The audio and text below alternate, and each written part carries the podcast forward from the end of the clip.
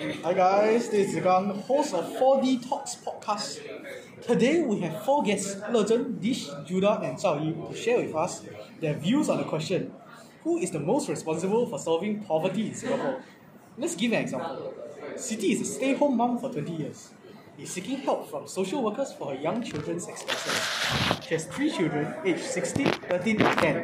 Her 45-year-old husband, Abdullah, is a security guard earning 1800 a month, but his health does not permit him to work longer hours. While it seems like a reasonable expectation for Siti to go into the workforce and earn an income to supplement her husband's, she experiences great anxiety. On the surface, it seems that she lacks the skills and wisdom needed to make the right choices and live self reliant and independent lives.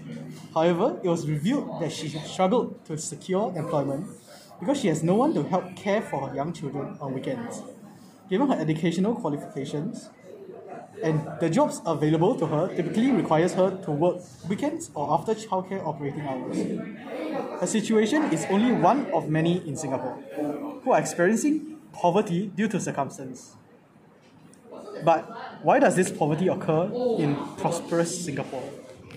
Well, over the past 10 years, Singapore has registered robust economic growth and consistently ranked among countries with the highest GDP per capita in the world.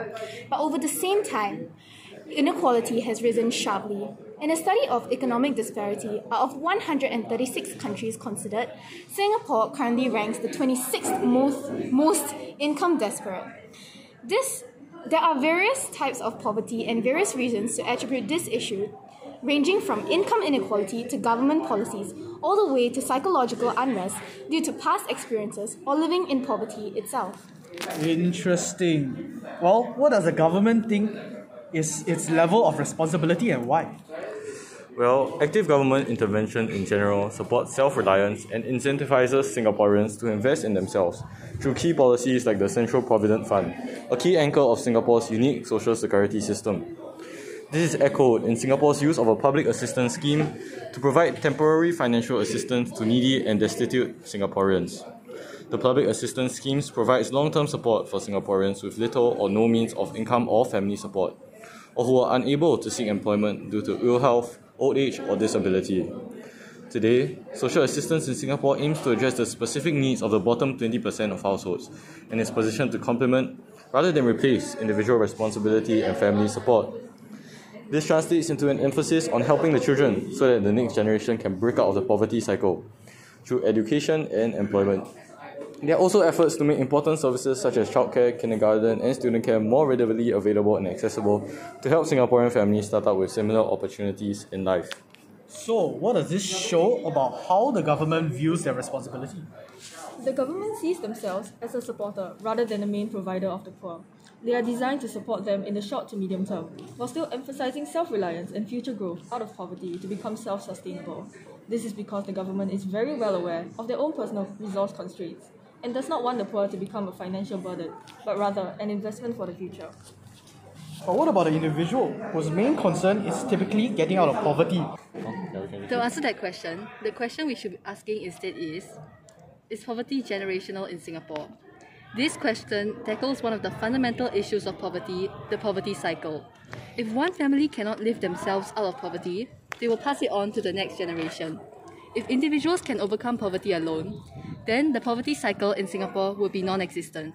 This makes analysing the poverty cycle a good indication of one's ability to get out of poverty now. Let's take a look. Mr. Chan Chun Sing, then Minister for Social and Family Development, stated in an interview with the Straits Times that certainly Anecdotally, we see that inter- intergenerational poverty happening for certain family circumstances. We know it is challenging, and the probability of perhaps poorer outcomes for the children as they grow up will be higher.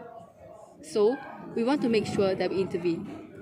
Firstly, he acknowledges the presence of the poverty cycle even, even in the supposedly highly developed Singapore. Not only that, he recognized that intergenerational poverty requires governmental help this makes a strong case for the inability of the poor to lift themselves out of poverty alone, even in Singapore. So, if the government plays a huge role already, what role do they still have to play now? Common sense would tell us that they still need to work and make a living. Singapore's government also operates on this assumption, as we have discussed above, notwithstanding extenuating circumstances such as disability or old age. More specifically, the government typically renders short to medium term aid and aims to get families back on their feet for the future. Assistance may be given towards children's education, subsidies for skills upgrading, topping up the incomes of poorer households, along with other forms of support, such as social intervention and employment assistance. But crucially, individuals receiving help have to share the responsibility of addressing challenges that they and their families face.